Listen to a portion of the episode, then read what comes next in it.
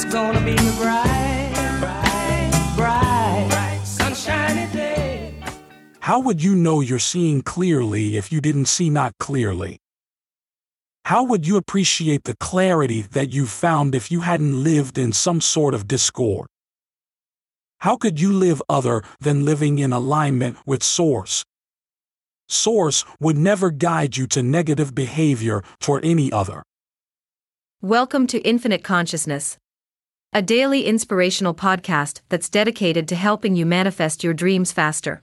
Through law of attraction tips, tidbits, and techniques to people who want to improve their lives, become leading edge creators, and gain a deeper understanding of law of attraction. We are delighted to have you here.